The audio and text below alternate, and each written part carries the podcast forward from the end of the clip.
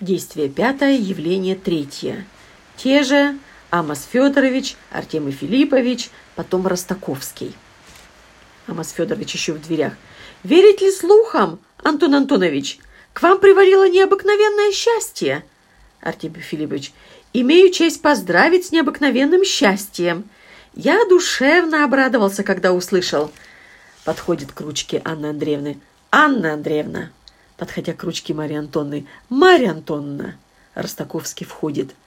«Антона Антоновича поздравляю! Да продлит Бог жизнь вашу и новой четы, и даст вам потомство многочисленное, внучат и правнучат. Анна Андреевна!»